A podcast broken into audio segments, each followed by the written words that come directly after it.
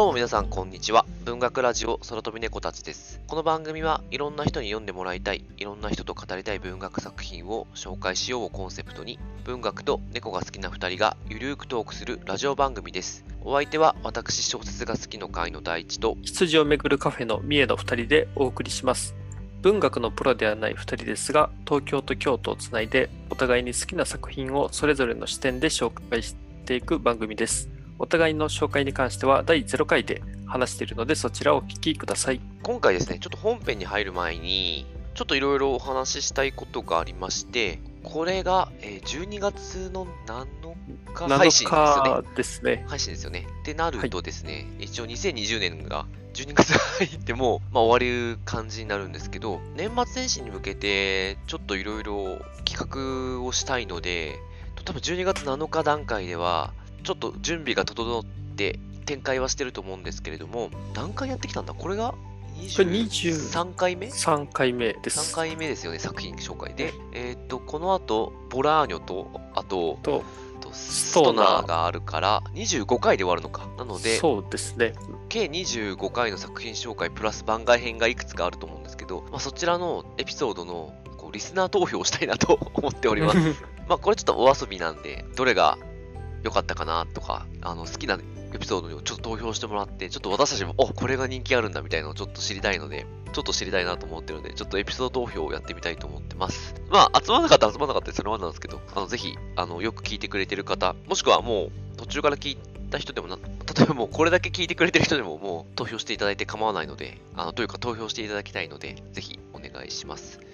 そうですね。はい。で、あと、一応、年始、年始というか、2021年も今のところやろうと、このラジオを続けようと思ってます。まあ、どれぐらいのスパンで期間でとか、まあちょっと検討の余地はあるんですけど、なので、このラジオ、一応、自分たちが、私とみえさんが好きなように やってるんですけど、改善すべきところは改善したいなと思ってるので、ちょっとアンケートを取ろうかなと思ってます。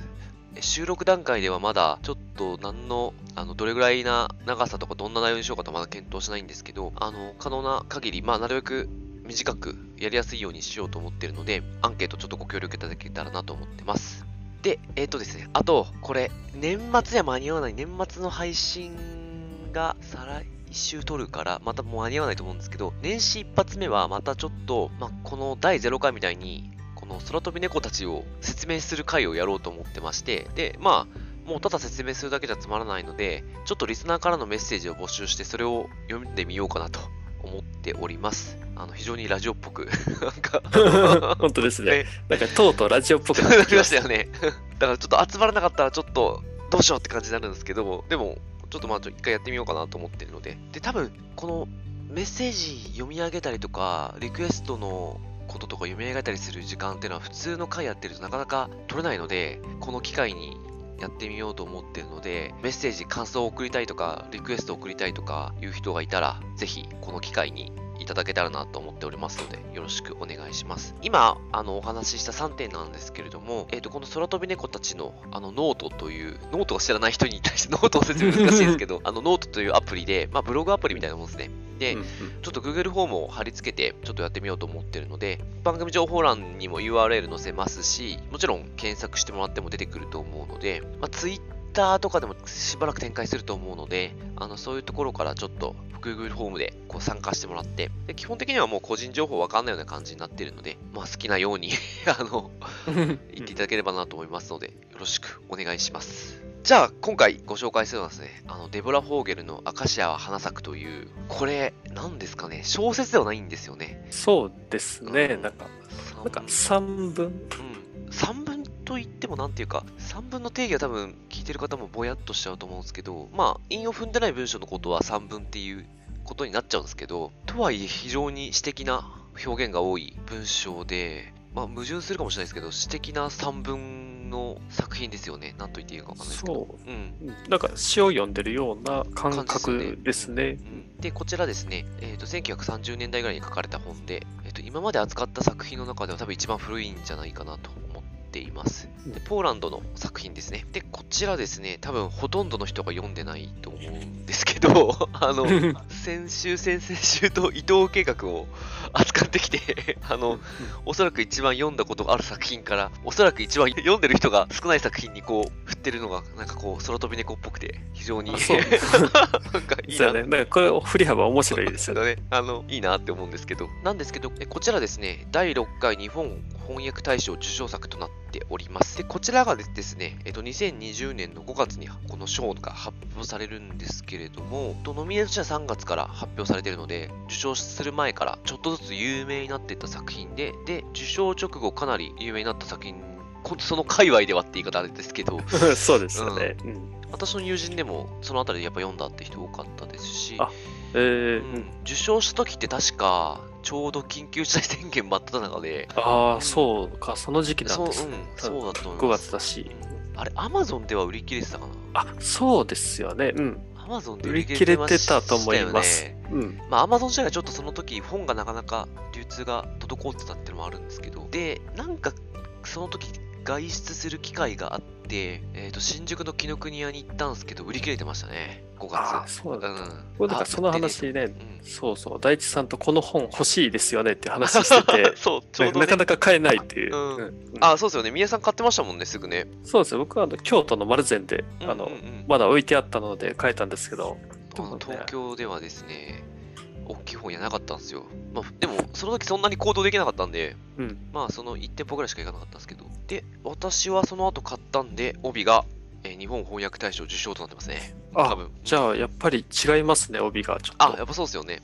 あ、第2釣り、そうですね。6月19日に印刷してるんで、多分急に あの、売れた本ですね。本当ですね。うん。そうですね。ちょうどあの時、まだ空飛び猫の準備段階ぐらいの時でしたもんね。で、うんいろいろ話してる時に、この日本翻訳大賞の話になったのを覚えてますね。翻訳大賞という意味ではめちゃくちゃ納得の一冊ですよね。うん、いや今回読んで、やっぱすごいなと思いましたね。なんか、ね、しかも、もともとイディッシュ語っていううん。マイナーな言語と言っていいんですかね。発表自体はそのイディッシュ語だったんですけど、まあ、ポーランド語版にあの本人が書き直したやつを、これは一応翻訳して、一応ポーランドからの翻訳ではあるとは思うんですけど、多分イディッシュ語もこの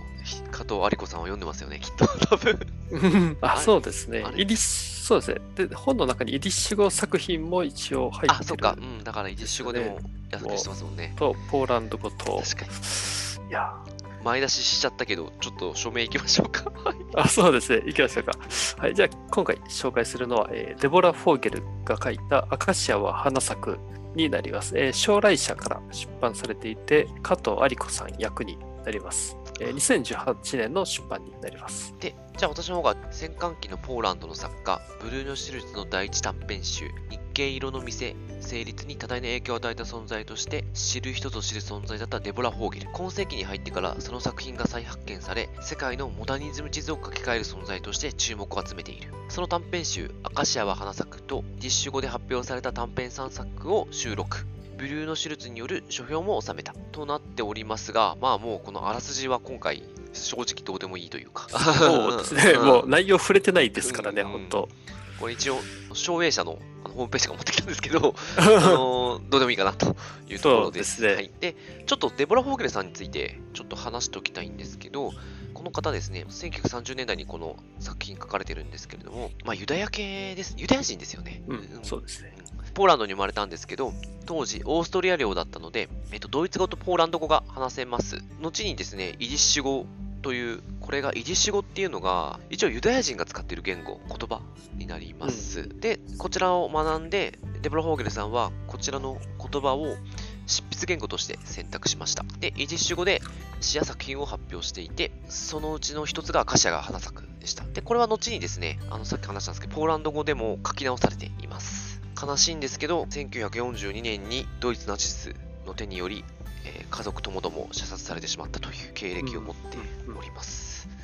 って聞くと、かなり重くなっちゃうんですけどね。そうですね。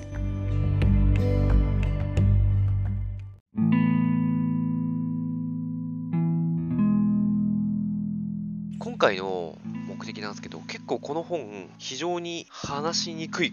点もありまして、物語はないし、登場人物もいないしってとこなんですけど、なので、まあ、今回でも読んですごいおなんか印象に残る本ではあったので、今回このラジオで取り上げるという目的ではとしてはですね、あのもうすごいファーストステップなんですけど、この本をを一人でも多くの人に知ってもらうっていう、非常に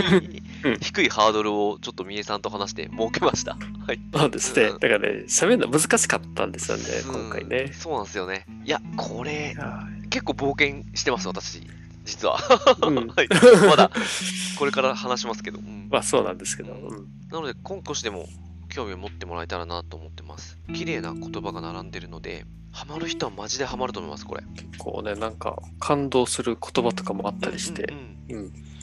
なんかちょっと励まされてる気分になりませんでした？うん、そうですね。うん。なんか生きるってことに対して、確かに、そうですよね。急にそれでも生きることには価値があるとか言葉出てくるじゃないですか。おおっていう、なんか、なんかじゃあちょっとい行きましょうか。はい。まず、アカシアは花咲くなんですけど、あの、アカシアは花咲くっていう短編も入ってるんですけど、アザレアの花屋と、アカシアは花咲くと、鉄道駅の建設、あと、後期イディッシュ語作品、これが3編入ってます。で、あと、書評が入ってるんですよね、この当時のアカシアは花咲くそうに向けての。ですうん。まあそれと、公開往復書簡うん。ですね。うんこれがその書評を受けてデボラ・ホーゲルさんがその書評をしてくれた人たちに対してこう応答してるあの文章というか。これ面白かったですねこの作りもね。そうですね。なんか作品読んだ後読むと結構ね、うん。なんかですね、なんか理解がちょっと深まると言いますか。よかったですね。ねなんか一方通行じゃないのがいいですよね。それに対してデボラさんがちゃんとこう返しててあでうん。そこはすごく理解をしてもらえたんですねとか面白いですよね。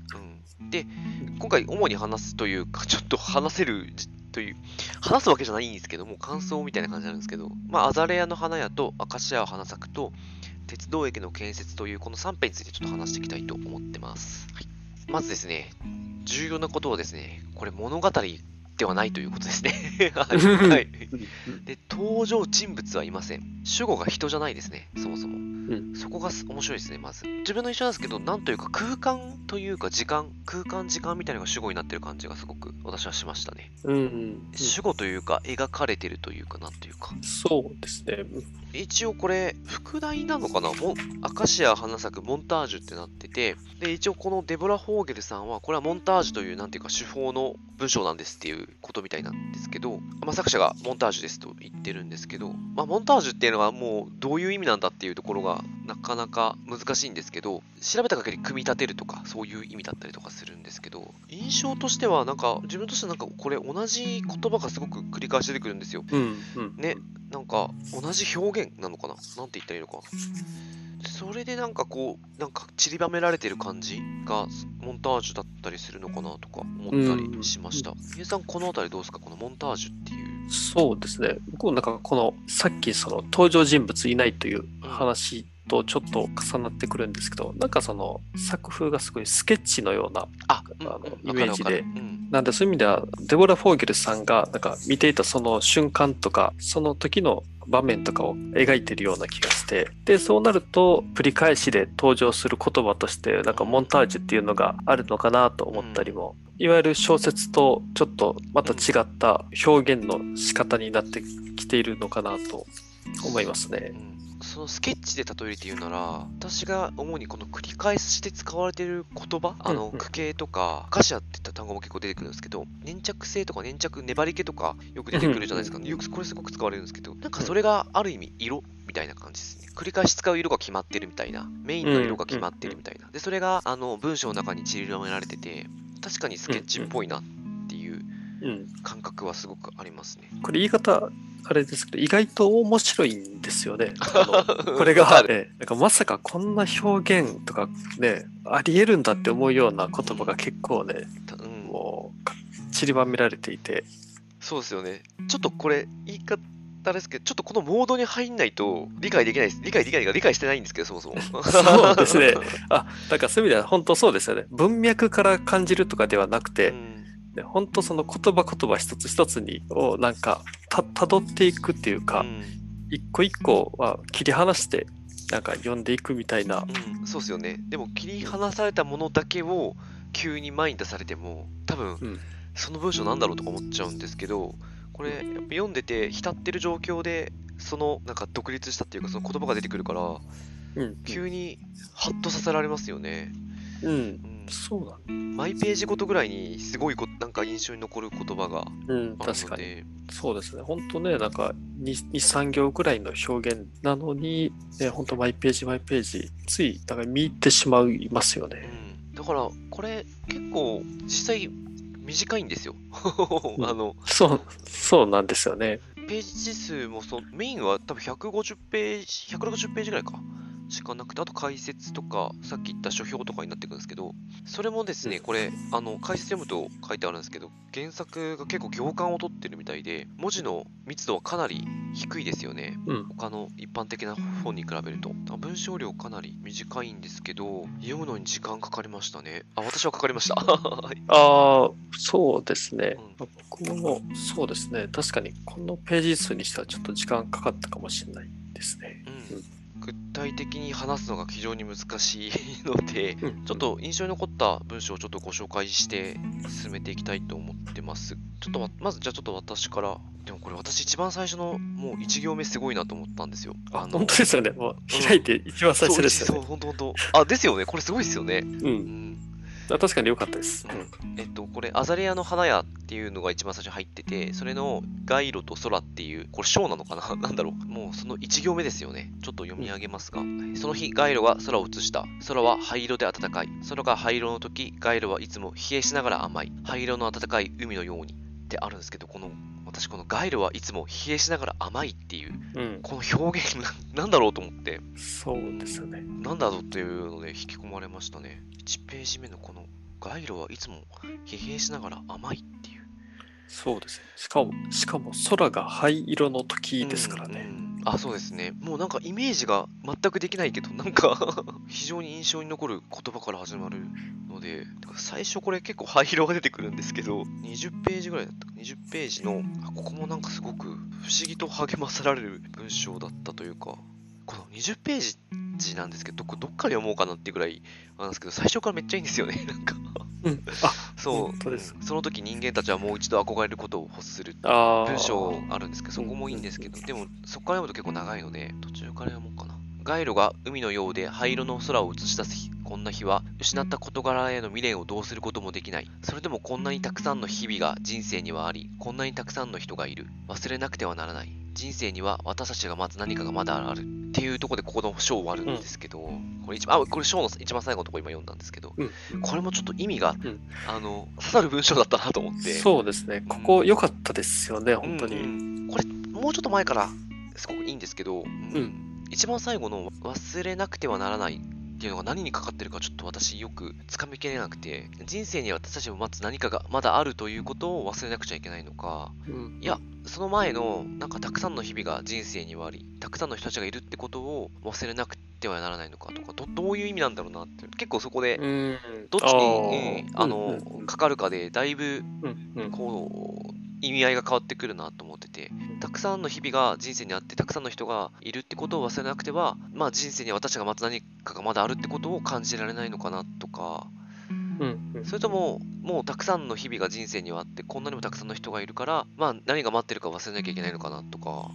うんどっちなんだろうなと思ったんです。まあでも私は前にかかってる気はしてはいるんですけどね。おなるほど。思ったり。まあでもね、これはばっかりはちょっと原文からどう持ってきているかもよくあれなんでわからないので、でも全体としてこのもう街路が海のようで灰色の空を映し出すこんな日は失った事柄への未練をどうすることもできないっていうのもめちゃくちゃ刺さりましたね。そこの一文が良かっもうめちゃくちゃいいっすよね。なんた。いうん、いいですよね。うんうんすごいわかると思う。なんか、すごく人生を、あ、まあ、あの、これ前編通してそうなんですけど、なんか人生というか生きることに関して何かこう、強いメッセージを感じる文章多いんで、こまあ、ここもそうなんですけどね。うんみえさん、なんか残ったとこあります？あ、そうですね。えー僕は11章っていうう、ん。いいのかな。なんか永遠に砕けた心という、うん。えーまあ、章があって、その中の途中の本当一言なんですけども、そして不意に人生には幸せが必要なのだということが明らかになる。同時に砕けた心を抱える人がいっぱいいることも分かった。うん。というね、一言なんですけども、いやこれも、なんかね、不意にパッてこの言葉になんか出会ってしまうんですよね、読んでると。急に来る感がありますよね。そうですね。まあ特にこの砕けた心を抱える人がいっぱいいることも分かったっていうのが、急になんか言葉として現れてくるので、ちょっとね、ハッとし, ね、して、なんか人生について語っていて、ちょっとその、なんていうか、やっぱり詩的な言葉で表現してるんで、その人生とはっていうのを結構読んでいると、美しいものにやっぱり思えてくるんですね。まあそういう流れで読んできての、ね、急にこの砕けた心をうん抱える人がっていう厳しい表現というと言い方でですけど、なんかこういうのがね、すごいいいなと思いますよね。ああこの文章自体がす、まあ、ここはもうこれだけ切り取っても本当すごいわかるっていうかそして不意に人生には幸せが必要なのだということが明らかになるってうん。なんか現代の自分の感覚でもすごくわかるっていうかなんか、ううんん、そうなんですよね。忙しい時に急にうん、あなんかやっぱ幸せじゃないとダメだなみたいな思う時あるじゃないですか。うん、うん、うん、そうですよね。疲れてる時とか。なんかそういう時、うん。いろんな程度が、まあ、この時代の生きるって相当いろあの意味合いがもしかしたら違うのかもしれないですけどね。まあ、14章で、あの、性をめぐる論考第1章という、えー章で、ここの書き出しが、あの、すごい好きでしたね。路上へ10月の琥珀色の夕闇に出れば十分だ。午後4時と5時の間のそのひととき、人生はいつも壊れてしまっていて、どんなことも私たちには起こり得ない。このまあ書き出し、午後4時と5時の間のそのひととき、なんか人生いつも壊れてしまっているっていう。でどんなことも、あの、その間は、まあ、自分たちには起きることはないっていうですね。いや、これも、ど意味、どういう意味なんだろうと思いつつ、でも書いてあることに関しては、いや、すごいいいこと書いてあるなと思えてきてですね。ああ、確かにね、わかる。これ、10月の琥珀色の夕闇に出ればって書いてあるけど、んまあ、ちょっと、あの、ポーランドの10月ってどういう季節なんだか、あの、あれかもわかんないですけど、まあ、結構日暮れ、日が暮れてる状況ってことですよね、もう夕暮れ。まあ、多夕闇か分そうですね。うん、うん。夕闇に出れば、4時と5時の、もう、夕闇、人生はいつも壊れている。どんなことも私に起こり得ない。なんかすごくイメージはできますよね。そうですね。うんでも、それを、この、ここで得たイメージをなんか伝えにくいんですけどね。そうですね。で、一応この後ね、この章では、ね、その街の中で、まあ、働いている人の描写があったり、でだから美容師さんの話とかあったりするんですけど、なんかね、なかなか説明が難しいという。あのそういう意味でこの章全体を読むと、ちょっとどういう話なんだろうってうん。分かりづらいんですけど、でもね、この書き出しの2行だけでも、すごい、やっぱり、なんかいいなと思って読めるところがあって、いや確かになんかこの辺りは結構ね、なんか励まされている感じありましたね。うんなんか、ね、なんかその現実的なこともなんか突きつけられつつみたいな、なんて言ってるのかな。なんか人生の厳しさみたいなのもなんか描いてるけど、まあそれでも生きていくことには価値があるとか、切り抜けねばならないとか、まあ忘れることができるとか、うんなんか要所要所うまい感じに差し込まれてて、このなんかテクニックというか、なんかね、あの提示の仕方は非常にうまいなと思いますね。今話したのは全部、あの、アザレアの花屋という作品の、まあ、これが21章構成のやつからちょっと抜粋させてもらったもので、一応これ、アザレアの花屋っていうのは、なんか1年間なんですよね、ある年の。そうですよね。うん。年代記とも書かれてるけど。えー、まあ、4月から始まって、11月で終わるのかな ちょっと不思議な、あれなんですけど、うんなんていうか、話ではないっていうか、なんてうまく言えないんですけど、うん、描写というか、うん。でさっきみえさんが読んだところ、なんか秋あたりからなぜかこう、性に対する論考が深まってくるっていう、うん、生きるとか人生に対する論考が深まってくるっていう作りになってて、まあ、うん。私結構好きでした、アゼレア。あ、えっと、好きでしたね。うん。好き。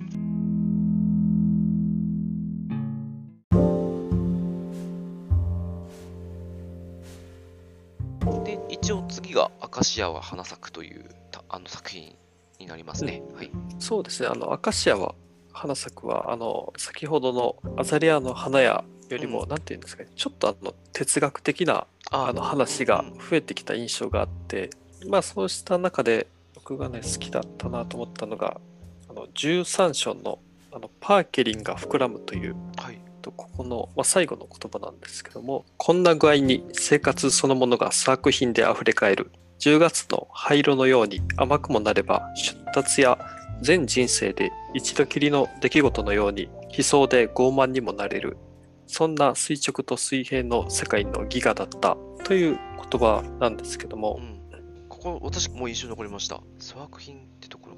そうですねなんか粗悪品なんか、ね、その前に結構本当に具体的なものの描写とかもねあったりするんですけどもそれをなんか粗悪品で溢れ返るみたいなまとめをしてなんていうんですか僕面白いと思ったのがなんかそ一番最後なんですけども締めがそんな垂直と水平の世界のギギガだったという、まあ、この垂直と水平って一体何が何なんだろうって思ってしまってでもここが分かれば、ね、このデボラ・フォーゲルの書いてることがすごいやっぱりなんか感じ取れるのだろうなと思ったりもしてですね、そうですね。ただ僕はちょっとねこの 垂直と水平何かっていうのはなかなかちょっとうん。うんピンと来なかったんですけども。いやでもねなんか表現としてすごい好きで。こうなんか、あの、イメージできないけど、文章の流れとしてはめちゃくちゃいいっすもんね。そうなんですよね。うんいや、すごいいい文章で、しかもこういう表現の仕方、ね、垂直とか水平とかって、いや、すごい面白いなと思って。私、このでも粗悪品がふ溢れ返る、結構、うん、うん、なんかすごく現代的だなと思って、うん。なんか1930年っぽくないなってすごく思いながらああ、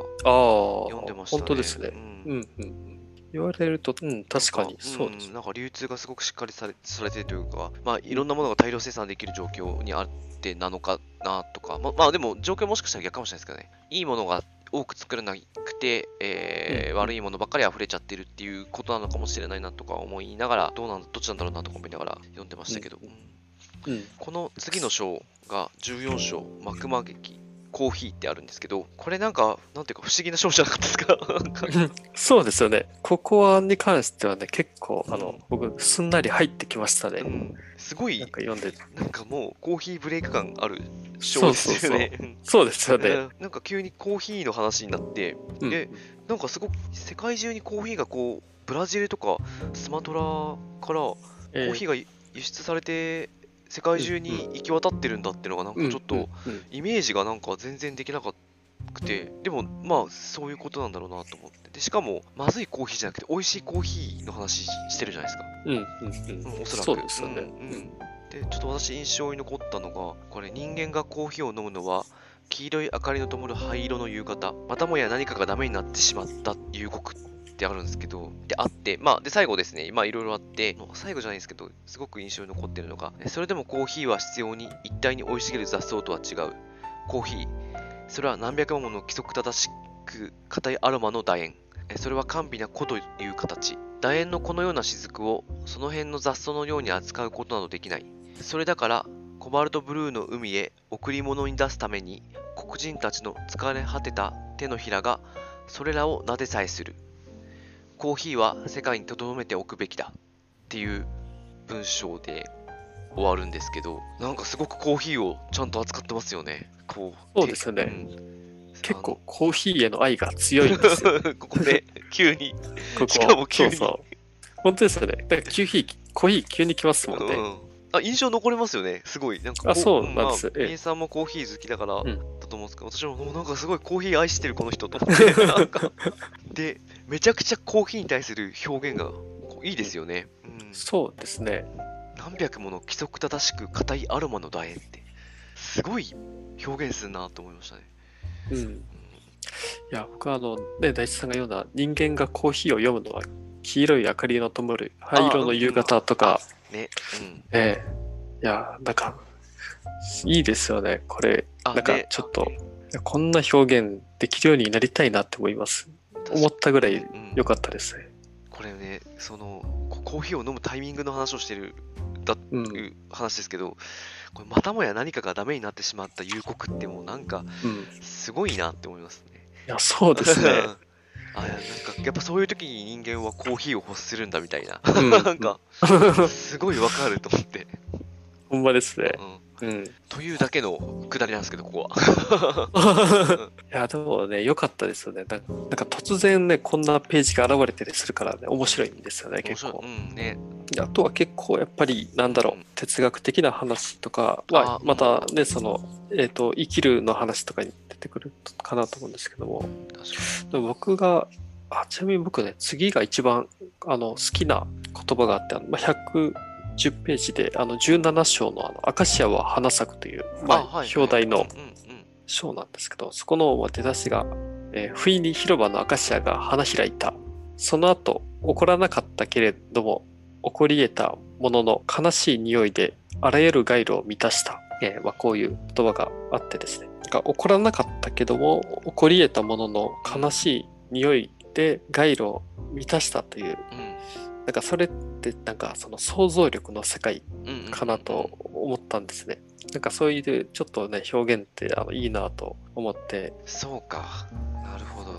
であので一番最初がその不意に広場のアカシアが花開いたってあるんですけどここになんかすごいあの季節の繰り返し感を感じたんです、ね。あなんかねこの季節にまあ6月なんですけども、6月になってあのアカシアが花開いたと。なんかそれはまあ例年のことで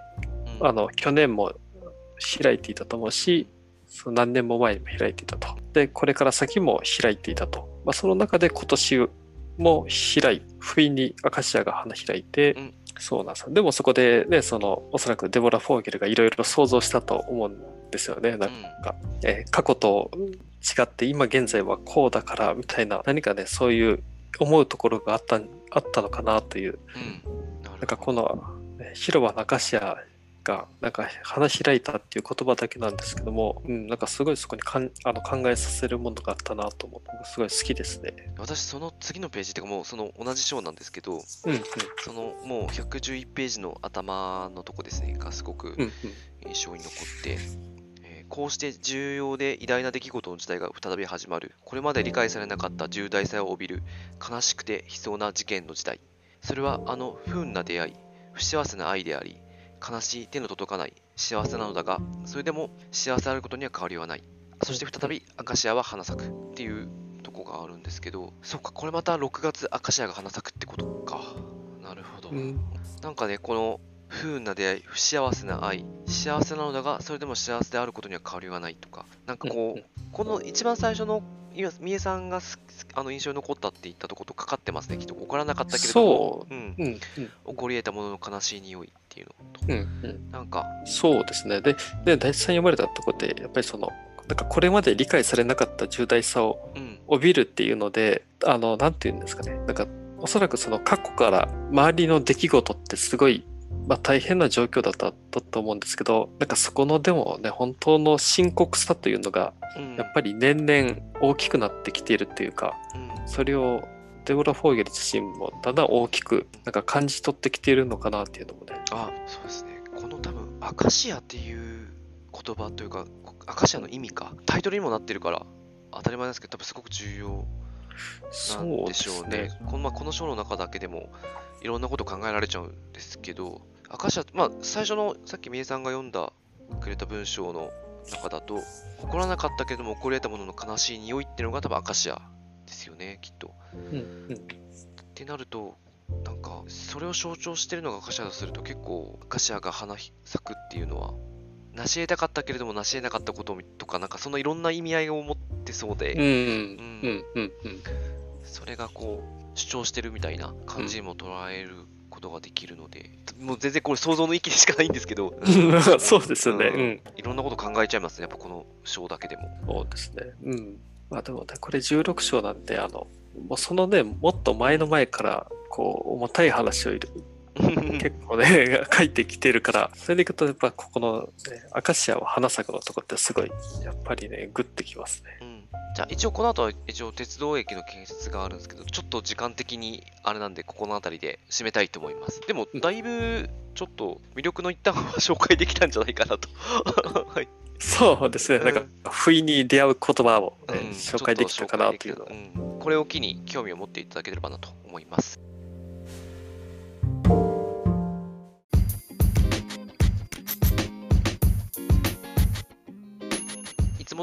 最後全体的な感想とどういう人に読んでほしいか話して終わりたいと思います話聞く通りなんですけど文章がすごく美しいんですよなのであのそういう文章が好きな方とか触れたい方にはえーかなり向くのと、あと物語とかストーリー展開みたいなのがないので、なんかそういうことによって、なんかスピード感、読んでてスピード感が増すとか、そういうことは一切ないので、こうゆっくり文章を味わいたい人とかにはすごく向いてるんじゃないかなと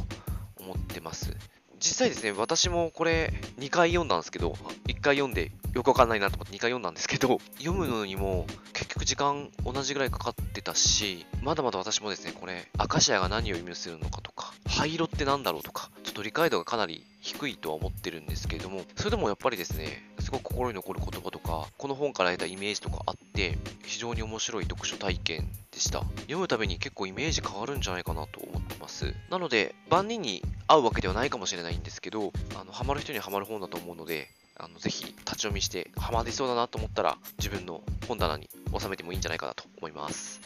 そうですね。あの、僕も読んでみて、あの、まあ、よくわからなかったんですけど、ただ、あの、不思議な感覚の美しさがあったというのが、